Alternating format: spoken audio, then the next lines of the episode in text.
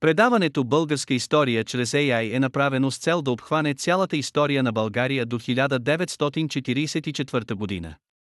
То е изцяло с образователна цел, а не с комерциална такава. Използваните източници в сезон 2 са Уикипедия и История на България, издание 1981 година, БАН. Обществено-економическото развитие на България през втората половина на 9 и през 10 век бележи нова стъпка към утвърждаване на феодалните отношения. Разръснали се размерите на едрата поземлена собственост, увеличил се броят на поставените в частновладелска зависимост селени.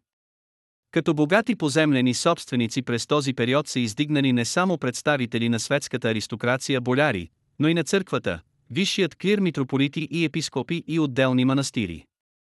Така в резултат от въвеждането на християнството като официална държавна религия и изграждането на силна църковна организация феодалната класа разширила своя социален състав и в нея се очертали две прослойки – светски и църковни феодали.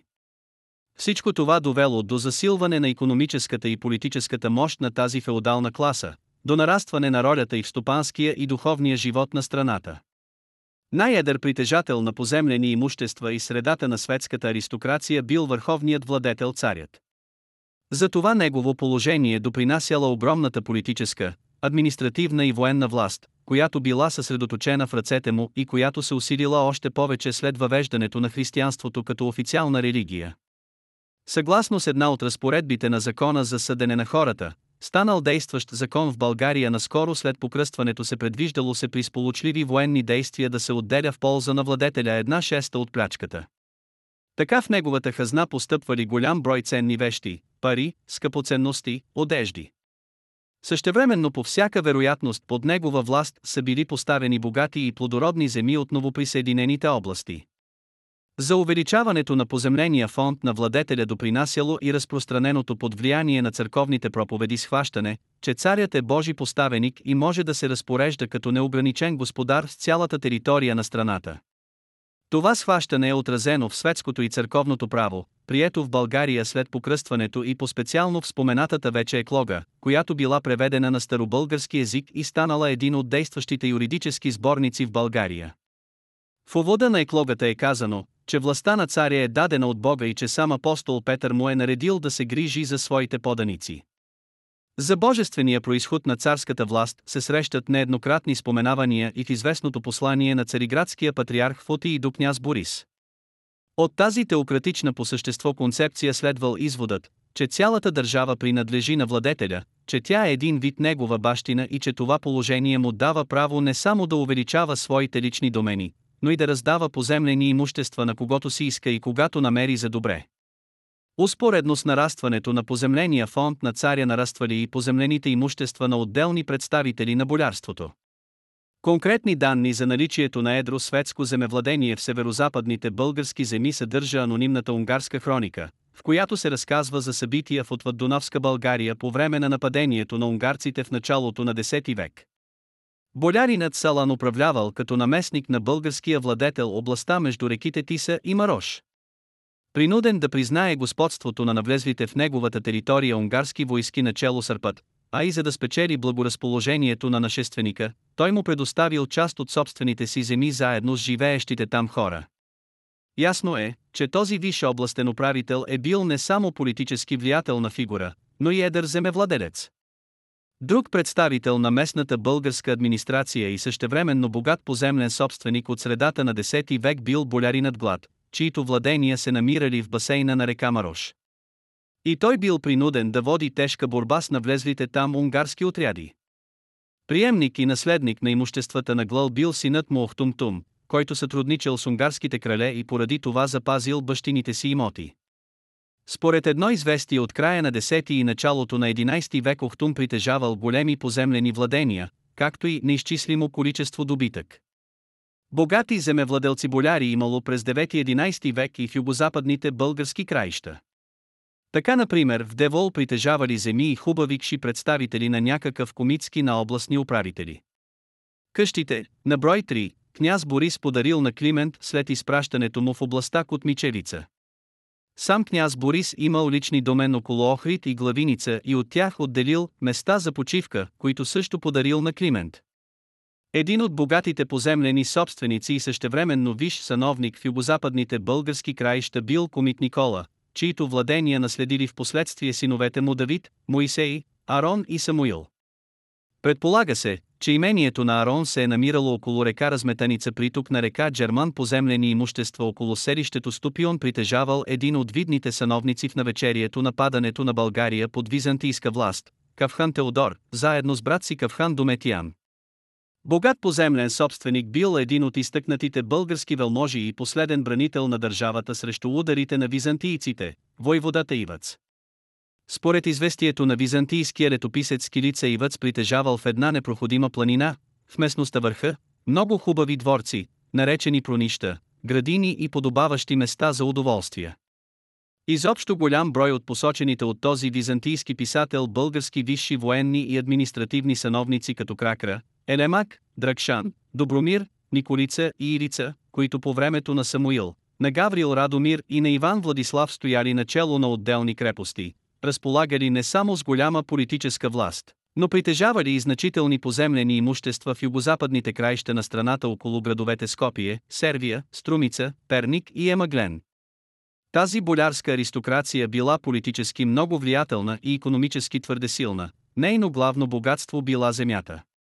Богати поземлени собственици имало несъмнено и в североизточна България, около столиците Приска и Преслав.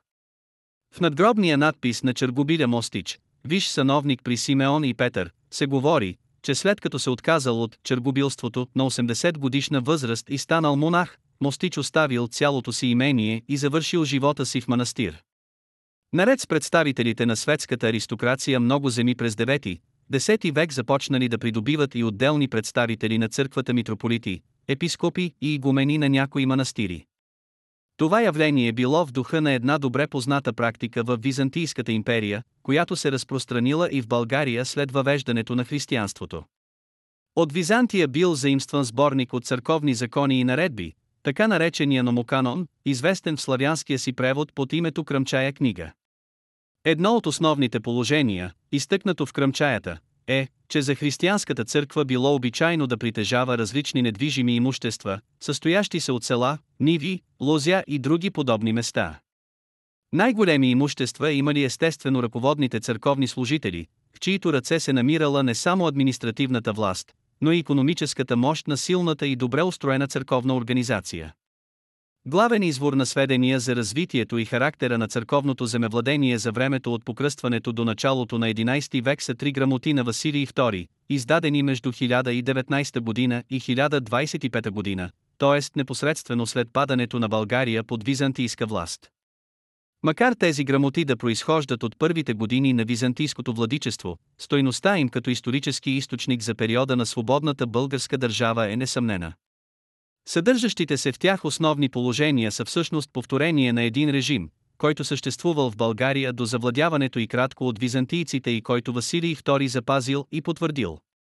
Това е отбелязано изрично в увода на втората грамота, защото, ако и да станахме господар на тази страна България, запазихме непокътнати нейните права, като ги потвърдихме с наши хрисовури и грамоти. Потвърдени били по специално известни положения от времето на цар Петър и на цар Самуил във връзка с обсега и владенията на отделните църковни области в българските земи и във връзка с броя на подвластните люде, които притежавали отделните епископи в своите епархии. Изобщо Василий II се стараел, доколкото било възможно, да запази статута на висшия български клир такъв, какъвто бил той до падането на България под византийска власт, за да може по този начин да спечели на своя страна едно силно и влиятелно съсловие и да укрепи здраво позициите си над завладените земи. От грамотите на Василий II се вижда, че имуществата на висшия клир били пръснати и с различните епархии, т.е. и с отделните църковни административни области, създадени в българската държава след покръстването. По времето на княз Борис броят на тези области бил вече твърде голям, а при следващите владетели той нараснал още повече в резултат на териториалното разширение на държавата.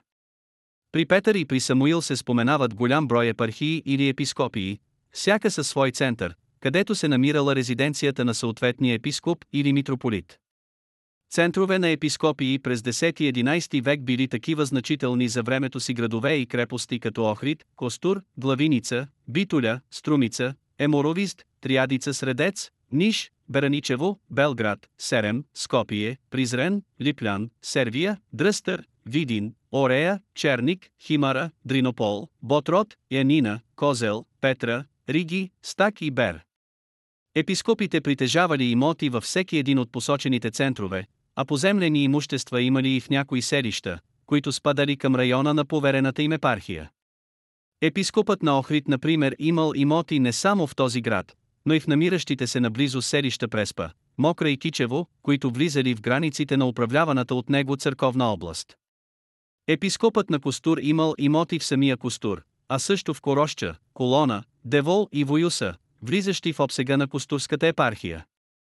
Велбъщкият епископ притежавал имущества не само във Велбъщ, но и в други селища на облавяваната от него епископия, например Германия, Сатеска, Теримир и Разлог. Струмишкият епископ имал имоти в Струмица, Радовиш и Конча. От списъка на селищата, изброени в грамотите на Василий II, се вижда, че през средата и втората половина на 10 век висшите български духовници епископи и митрополити притежавали поземлени имущества в над 100 селища, пръснати и с различни краища на страната Мизия, Тракия, Македония и албанските земи. Същевременно висшите духовници разполагали в градове и села с отделни сгради, където отсядали по време на обиколки и своите епархии и които също спадали към църковния поземлен фонд. Значителна част от църковната поземлена собственост се обработвала с помощта на зависими люде. В такъв смисъл тя била напълно сходна с собствеността на едрите светски земевладелци и имала феодален характер. Но докато светските земевладелци болярите били лични собственици на своите имоти, с имотите на епископията разполагал като със собственост епископът в качеството си на виш духовен служител на един безименен колектив, църковната организация с всички нейни поделения и общини. Наред с висшите духовници като богати поземлени собственици през 10-11 век се издигнали и отделни манастири. Първите манастири се появили още по времето на княз Борис, а при неговите наследници и особено при Петър броят им нараснал още повече. Някои от манастирите били малки общежития, притежавали неголям брой имоти и се стопанисвали с труда на самите монаси. Възникнали постепенно обаче и такива манастирски комплекси, които притежавали обширни имения и които с течение на времето се превърнали в същински феодални стопанства, снабдени с зависими селени. Един от богатите манастири от втората половина на 10 и началото на 11 век бил манастирът Свети Георги Бързи на Виргино Бърдо, близо до Скопие.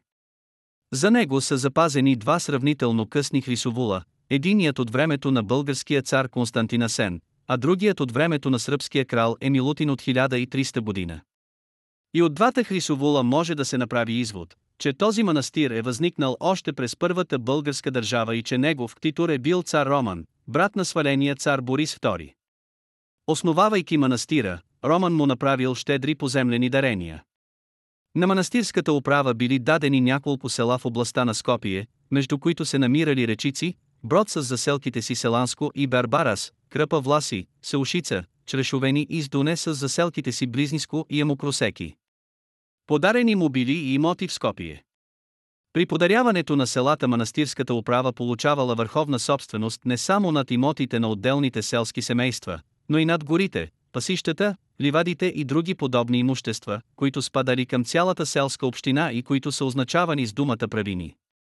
Изрично е подчертано това например в пасажа относно подаряването на селото Речици, където се казва, че игуменът придобивал това село с лозята, с нивите, с градините, с водениците, с ливадите, с горите и с планината и с всички правини. По същия начин е редактирана дърствената формула и за село Чрешовени. Така били предадени под властта на манастирската управа и селата с Дуне и Близниско. Този начин на превръщане на селата в зависими в тяхната цялост като сбор от отделните имоти и от общинската земя свидетелства за значително напредналия през втората половина на 10 и началото на 11 век феодален строй. Един от съществените фактори, който съдействал за укрепването на феодалните отношения през 10-11 век, бил разложителният процес сред селските общини, водещ до обедняване на селското население. От едно известие в беседата на презвитър Козма се вижда, че много монаси се занимавали с покупко-продажба и че земята била често обект на подобни сделки. Несъмнено голяма част от селените, изпаднали в тежки дългове, били принудени да продават имотите си на представители на едрата поземлена аристокрация, включително и на богатите манастири. Така се стигнало до все по-голямо изостряне на имуществените противоречия, до увеличаване на пропаста между бедни и богати. Косвено указание за този развой на нещата съдържа един пасаж от честоднева на Йоан Екзърх, където се разказва как едрите риби поглъщат подребните, с добавката, че този обичай съществувал и сред човешкото общество и че по-алчният поглъщал всичко, което е по-слабо от него и накрай щял да отнеме земята на победния. Така именно, завършва своите разсъждения Йоан Екзърх, ние прибавяме дом към дом и нива към нива.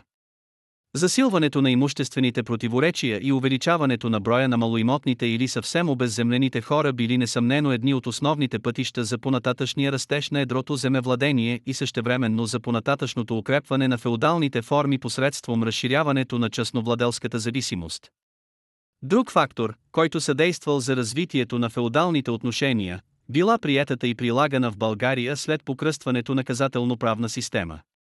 Става дума по-специално за глава 1 от закона за съдене на хората, изискваща всяко село, в което се извършват езически обреди и заклинания, да се отдаде на Божия храм с всичките си имоти. Смисълът на разпоредбата е ясен. Уличените в симпатии към езичеството селяни трябвало да бъдат предадени заедно с всичките си земи в притежание на църквата, което означава, че върховен господар над земите им ставало висшето духовенство, а самите те се превръщали в зависими люде. Оформяли се следователно по същество феодални отношения, при което решаваща роля играели не фактори от економическо естество, а юридически положения, приети след въвеждането на християнството като официална религия. Трябва да се предположи, че прилагането на глава и от закона за съдене на хората се е практикувало по-често през първите години след покръстването на българите, когато езическите настроения били все още силни и съпротивата срещу новата религия намирала твърде ярък израз. Най-разпространен начин за утвърждаване на феодални форми продължавали да бъдат дърствените разпоредби на владетеля, по силата на които се предавали под властта на светски или църковни земевладелци отделни лица или цели села заедно с жителите им. Чрез подобни разпоредби се превърнали в едри поземлени собственици голям брой епископи и митрополити в отделните църковно-административни области, които били създадени в България след покръстването. Чрез дърствени грамоти получили цели села заедно с тяхното население и отделни манастири в страната. Изобщо дърствените грамоти като своего рода административни разпоредби на централната власт се превърнали в главен и твърде действен фактор за масово предаване на земи и на зависимо население под властта на висшето духовенство и на монашеството.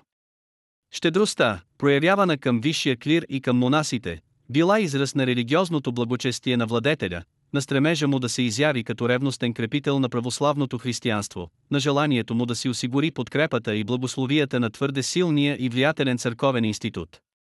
Феодалният характер на едрото земевладение бил свързан с притежаването на имунитетни права над зависимите люде.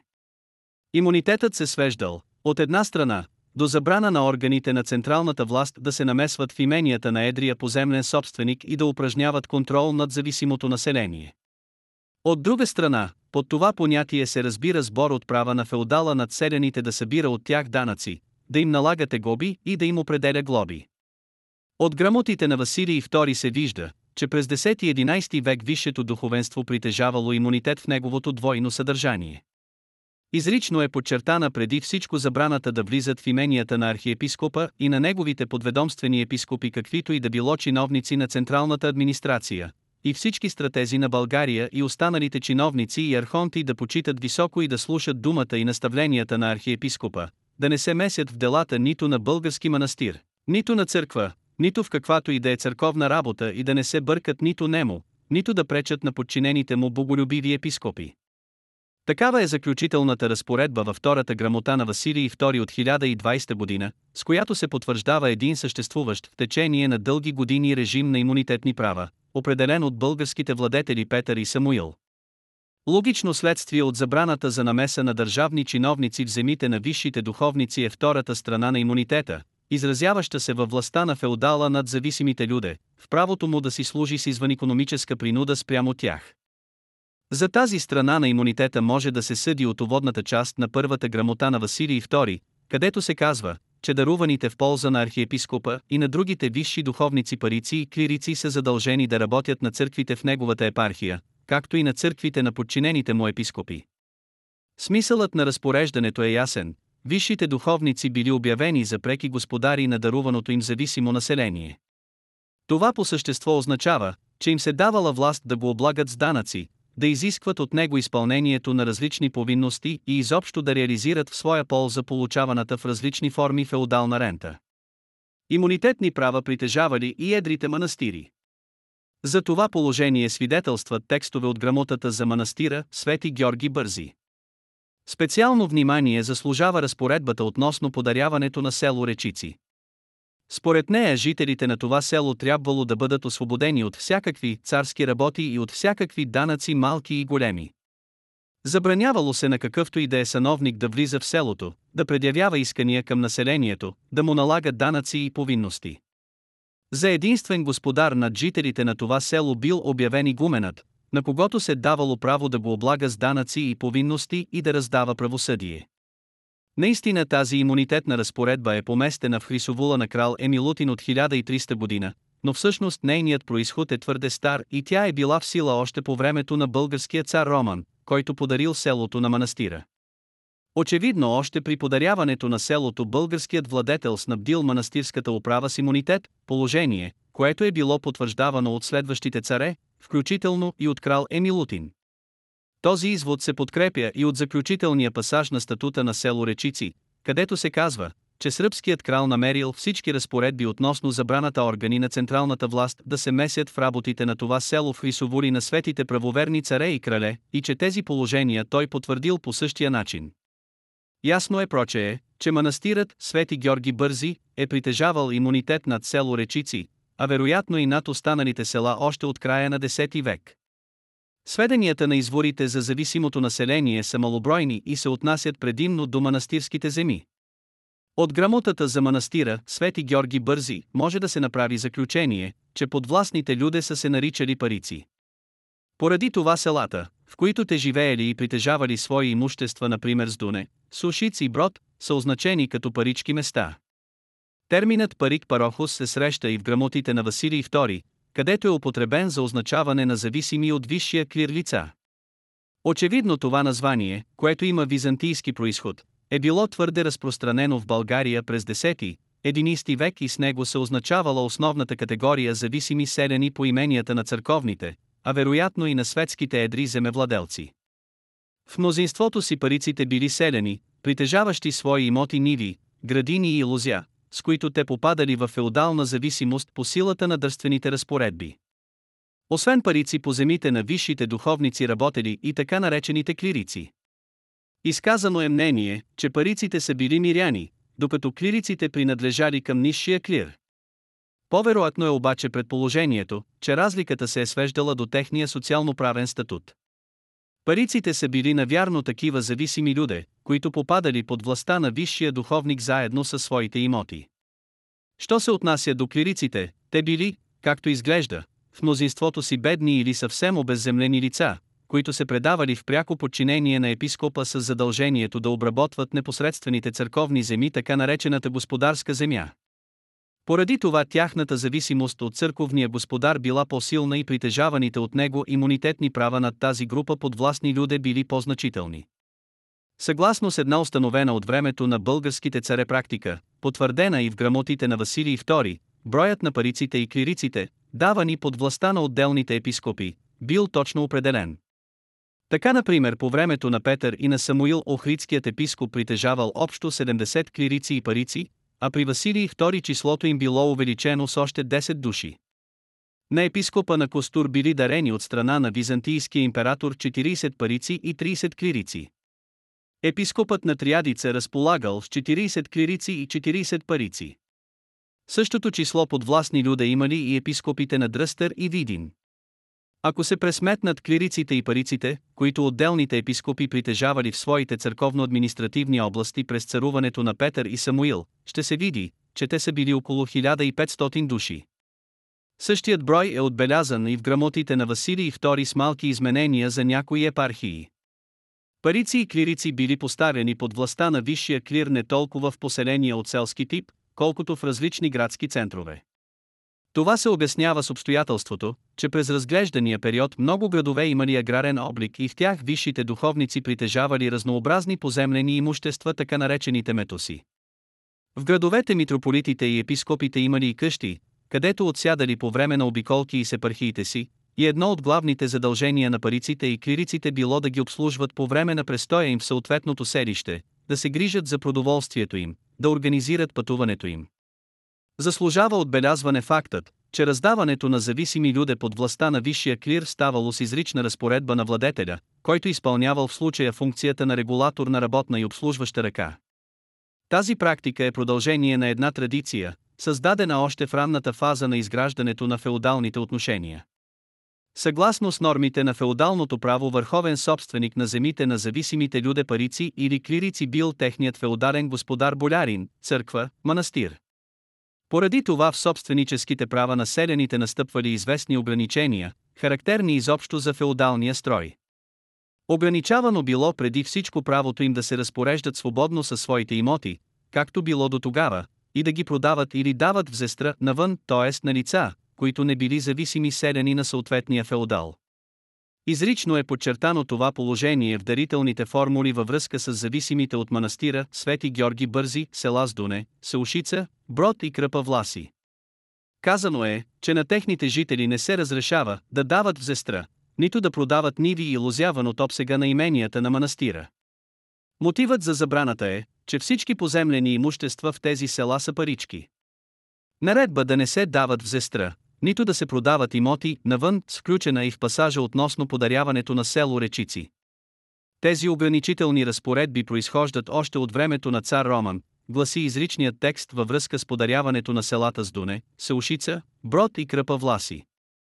Става дума следователно за практика, залегнала в системата на българското феодално право още от края на 10 век и потвърждавана в последствие и от други дарители на манастира, Свети Георги Бързи, български, византийски и сръбски владетели. Тази практика осигурявала на манастирската управа постоянна работна ръка от притежателите на парички имоти и позволявала на игумена да събира и за напредполагащите се върху тях данъци. Освен върху имотите на отделните стопани ограничения били налагани и при ползването на общинските земи гори, пасища и места за риболов.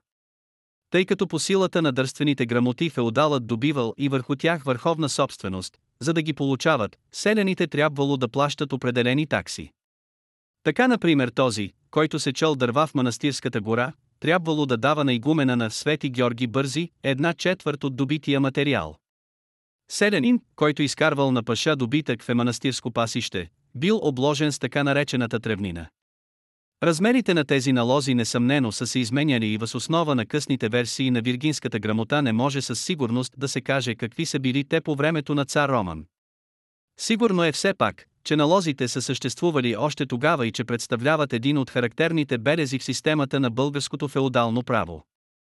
Правата на феодала да получава данъци от зависимите селени за ползването на пасища, гори, ливади и воденици, познати под термина регални права са характерни не само за феодалните собственици в България, но са типични за феодалния строй и в други страни в средновековна Европа. Освен парици по земите на едрите земевладелци имало и други категории селени. В някои извори от 10, 11 век, например, беседата на презвитър Козма и пространното житие на Климент Охридски се среща на званието на Ника. Става дума за селскостопански работници ратаи, наемани обикновено за гледане на добитък за пастирска работа.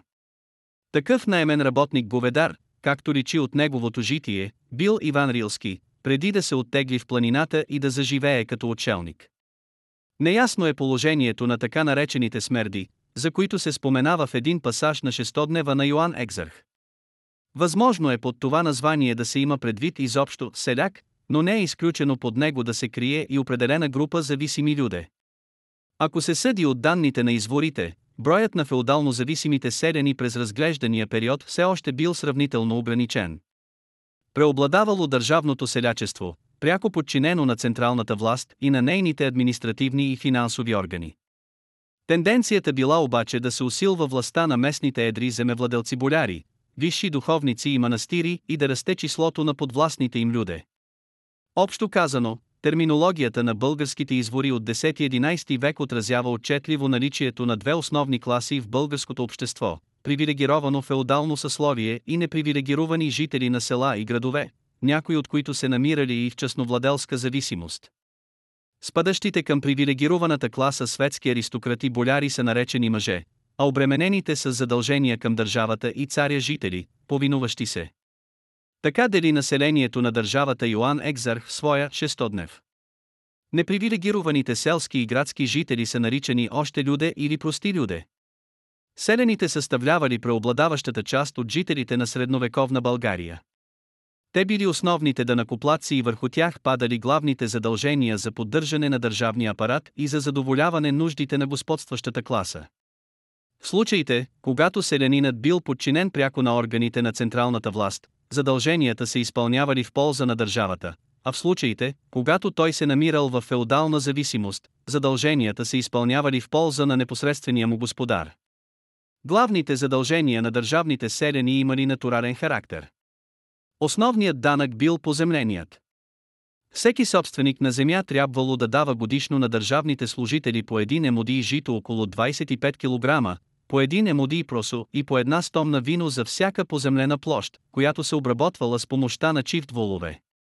Такава била действащата фискална система в България през 10-11 век, такава се запазила тя и през първите години на византийското владичество, както личи от изричното известие на Скилица.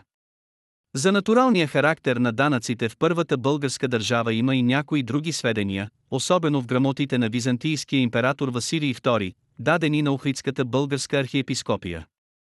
В първата грамота на Василий II натуралните данъци са означени с думата икомодион, която е от византийски происход, която била въведена в употреба в българските земи след падането им под чужда власт. Най-допустимо е да се приеме, че под икомодион се имат предвид трите посочени натурални давания в жито, в просо и във вино, които българските селяни продължавали да плащат в качеството си вече на поданици на византийската държава. Освен данъци, плащани на органите на централната власт, държавното селячество трябвало да плаща данък и на църквата в лицето на нейните висши представители, епископите и митрополитите. Това с така наречения каноникон, който също бил даван в натура жито, восък, яйца и птици. Митрополитите и епископите получавали данък и от нишите духовници, а освен това извличали постоянни приходи от различни църковни треби кръщения, погребения, причастия, сватби и молебени. Наред натуралните давания държавните селяни били задължени и с различни повинности ангарии. Те трябвало да се грижат за подслон и храна на минаващи през селото им чиновници-войници, да работят по строежа на сгради, крепости и мостове, да участват в пренасенето на царската поща. Повинностите са известни като властелска работа или работа за земните властели. За властелска работа се споменава в едно от поучителните слова на Константин Преславски, а за работа за земните властели става дума в беседата на презвитър Кузма. Това съчинение е изобщо един от най-ценните извори за многобройните повинности, които тегнали върху селското население в България и предизвиквали силно недоволство и постоянни протести. Докато държавните селени изпълнявали повинности в полза на централната власт, зависимите селени работели в полза на непосредствения си господар. Това личи ясно от грамотите на Василий II и особено от увода на първата грамота, където е казано, че париците и клириците, предадени под властта на Охридския архиепископ и на подведомствените му епископи, са длъжни да работят за църквите на неговата епархия, както и на тия на подчинените му епископи. Не е уточнено в какво се е състояла тази работа, би могло да се предположи, че се е имало предвид главно селскостопанска дейност оран, копан и жътва. Към задълженията на париците и клириците спадали и грижите за храна и подслон на висшия духовник и за осигуряване на пътуванията му и с различни краища на епархията. Разнообразни задължения, пак предимно от селскостопански характер, имали и зависимите селени по манастирските имения, както и по именията на едрите светски земевладелци. Изобщо и държавното, и зависимото селячество били натоварени с повинности от всякакъв род, което давало повод на богомилите да вдигат глас на гневен протест. Еретиците, отбелязва Козма, мислят, че са омразни на Бога тези, които работят на царя, и заповядват на всеки слуга да не работи на своя господар. Наред с различните повинности зависимите селяни били задължени спрямо своя господар и с натурални давания. Преки сведения за натуралните давания в изворите от 10-11 век няма, но най-вероятно изглежда те да са съвпадали по същество с посочения държавен данък, за който говори скилица, т.е. един емодий жито, един емодий просо и една стомна вино годишно. Докато държавните селени обаче плащали тези данъци на царските служители, зависимите селени парици или клирици ги давали пряко на едрия земевладелец по силата на притежавания от него имунитет. Възможно е отделни феодални земевладелци да са изисквали от зависимите люде и допълнителни натурални давания, не влизащи в системата на държавния данък и определени съобразно с нуждите на феодалните стопанства и различния социално-правен статут на зависимите селени. Към подобни натурални давания в полза на феодала е спадал вероятно отбелязаният още в земеделския закон десятък от добива, плащан от селените, арендуващи чужда земя. Даван първоначално по силата на договорни отношения, такъв се превърнал с течение на времето в постоянно натурално задължение, т.е. придобил характер на феодална рента. Към задълженията на зависимите селени спадал и посоченият църковен данък каноникон, с който било обложено цялото непривилегировано население на страната, независимо от обстоятелството, дали е подчинено на органи на централната власт или на местен феодарен господар. Наличието на разнообразни задължения, изпълнявани от зависимите люде, е свързано с техния социално-правен статут и по-специално с тяхното закрепостяване към земята. Сведенията по този въпрос са оскъдни. Няма обаче съмнение, че през разглеждания период за отделни лица или за цели групи е бил вече прилаган крепостнически режим и че благодарение на него едрият земевладелец е могъл да си осигурява реализирането на феодалната рента в нейния отработъчен и натурален вид. Вероятно в положението на крепостници са попадали париците и клириците, дарявани са специални наредби на представители на висшия клир в различните епархии на страната.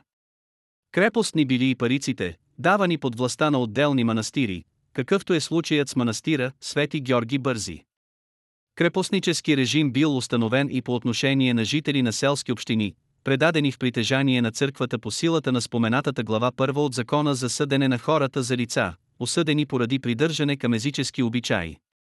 В процеса на непрестанното разширяване на феодалните отношения общата тенденция била броят на крепостните селени да се увеличава и правата на феодалния господар върху тях да стават все по-големи. За подобна тенденция свидетелстват данните за имунитетните права на църкви и манастири, съдържащи се в грамотите на Василий II и в дърствената разпоредба на цар Роман за манастира Свети Георги Бързи. Наред с различните сведения за развитието на феодалния строй в изворите са запазени и някои данни, от които се вижда, че в България е имало все още известен брой роби. За роби споменава например презвитър Козма в своето слово против богомилите. Относителният дял на робството, който още през периода преди покръстването бил значително ограничен, ставал все по-малък. Това се дължало, от една страна, на намалелия приток на военнопленници, т.е. на пресъхването на главния извор за придобиване на роби. Същевременно нуждата от робски труд намалявала поради разрастването на частновладелската зависимост и увеличаването на броя на париците и клириците, както и на наемните селскостопански работници. Техният труд бил пополезен за едрия земевладелец, отколкото трудът на напълно обезправения и лишен от всякаква материална заинтересованост роб. При това трудът на зависимите люде могъл да бъде използван не само за селскостопанска дейност, но и за строителство на крепости, на мостове и на пътища. Подобни задължения имали както зависимите селени, така и селените, които се намирали под пряко подчинение на органите на централната власт. На лице била изобщо масова работна ръка. При тези условия приложението на робски труд губело все повече своето значение и елементите на робовладение постепенно отивали към окончателно изчезване. Доказателство за тази тенденция е една интересна добавка към глава 19 от Закона за съдене на хората, където се говори за начините на освобождаване на пленници от робство. Добавката разширява тази наредба в смисъл, че чрез откуп или отработка могъл да се освободи от господаря си не само военнопленник, но и всеки друг несвободен човек независимо от начина, по който е загубил свободата си. Кога е била направена тази добавка, не се знае, но несъмнено тя ни отвежда към един по-късен период в приложението на закона за съдене на хората в българската държава, вероятно към средата или втората половина на 10 век. Предвидената чрез нея по-разширена по обхват възможност за освобождаване на роби, без оглед на начина, по който са загубили свободата си, е в съответствие с условията на значително напредналите феодални отношения в българското общество. Новосъздадената обстановка изисквала изменения в правната система в духа на все по-пълното изчезване на елементите на робовладението. Такъв е именно смисълът на посочената разпоредба в закона за съдене на хората. Разгледаните разнообразни данни на изворите от 10-11 век показват, че след въвеждането на християнството като официална религия феодалните отношения в България започнали да се развиват с още по-бърз темп. В частновладелска зависимост попадали цели села заедно с техните жители, като при това едрият земевладелец ставал господар не само на личните имоти на селските стопани, но и на цялата общинска земя. За напредващ стадии на феодализация говори и обстоятелството, че се появили имунитетите, че били създадени значителни ограничения върху правата на подвластните люде над притежаваната от тях земя, че се разширявал крепостническият режим, че добивали големи размери задълженията в труд и натура. Един от факторите, който съдействал за процеса на феодализацията, било продължаващото разложение на селската община и обедняването на част от селското население. Още по-значителна била ролята на централната власт, т.е. на самия владетел, който чрез административни разпоредби раздавал цели села на отделни едри земеладелци и поставял жителите им в положението на парици и клирици. За понататъчното развитие на феодалните отношения съдействала до известна степен и въведената след покръстването наказателно-правна система за борба срещу неизживените езически вярвания. Така по силата на съвкупност от фактори феодалният бази спечелял все по-широк терен. И все пак броят на зависимите селени в сравнение с броя на държавните селени бил още малък. По-голямата част от селското население се намирала под пряката власт на органите на централната администрация. Това е проче ранна фаза в развитието на феодалните отношения в средновековна България. Изграждането на феодалния строй ставало под непосредственото въздействие на приетите от Византия правни норми, получили сила в България главно след покръстването. Става дума за правни норми, съдържащи се в земеделския закон, в закона за съдене на хората и в еклогата. Под въздействието на византийското право феодалният строй в България се утвърждавал при наличието на пълна частна поземлена собственост, която е характерна за римско-византийските юридически принципи. Както в Византия, така и в България поземленият собственик имал пълни права върху притежавания имот, което му давало възможност да разполага с него както пожелае да го продава, дарява, завещава, разменя или дава под наем. С други думи, собственикът притежавал върху земята доминиум, т.е. неограничени и всестранни права на разпореждане с недвижимото си имущество. Пълната част на собственост се ползвала от закрилата на закона и всяко посегателство върху нея подлежало на съответна санкция. За това свидетелстват някои текстове в закона за съдене на хората, в земеделския закон и в еклогата. Изграден при спазване на принципа за пълна част на собственост доминиум върху поземлените имущества, феодализмът в България се развивал същевременно при условията на една все по-засилваща се централна власт, олицетворявана от върховния владетел хан, цар. И тук паралелите с Византия са очевидни. Както в Византийската империя, така и в българската държава върховният владетел притежавал широки правомощия. Той бил самодържец автократор и това го правило господар суверен не само на всички поданици, но и на цялата територия на страната.